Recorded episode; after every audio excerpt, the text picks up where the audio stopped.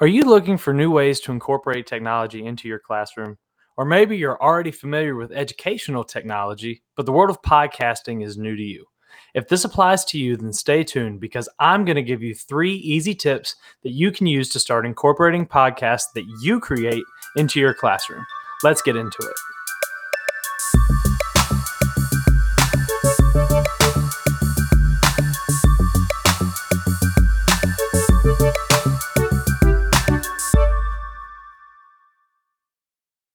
My first tip is to start small. Christopher Drew's 2017 article highlights the five creation variables of podcasts, which are author, content, length, type, and purpose. Since you will be the author and the content is going to be specific to what you teach, we're going to focus on length, type, and purpose. As a beginner, my recommendation is to start with short, formal podcasts that review the topics that were taught in your classroom previously. The scripts for these podcasts are already going to be created since the topic was included in your lesson plan for that day, but you can tweak some things to make sure that your students are still getting the full experience. Additionally, a short, one to five minute long podcast will keep your listener engaged and save you a lot of time when you're editing your podcast after the fact. My second tip is to plan your podcast. This means writing a script in your own words of what you want to say and then rehearsing how you want to say it.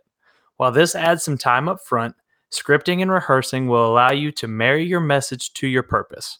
The podcast will stay on track and on time, and you will present yourself as knowledgeable while keeping a smooth, easy, and conversational tone. Scripting will also limit mistakes and unnecessary tangents, meaning you won't have to record the same section of your podcast multiple times in order to get it right. Teachers, you are already excellent planners, so take the time to plan your podcast as well.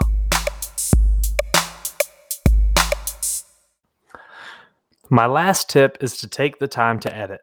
An awkward pause is the quickest way to pull your listeners' focus off your message. These are even noticeable in face to face conversation when there's a ton of other stuff going on.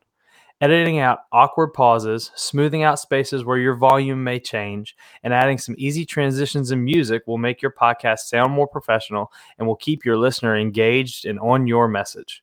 A great free, feature dense option is Audacity, which is an open source editing software. But if you're not comfortable with editing, then Alitu may be a better option for you as they will automate a lot of the legwork for you. However, that does come at a monthly price. And that's the show. I hope you enjoyed it, and I hope that you can apply these three easy tips to incorporate podcasting into your classroom. If you want to read the Christopher Drew article that I cited in tip one, it will be linked in the show notes. If you have any questions or just want to reach out, you can find me on Twitter at Coach Knecht SDHS. That's K N E C H T. Or you can email me at crknecht at liberty.edu. See you next time.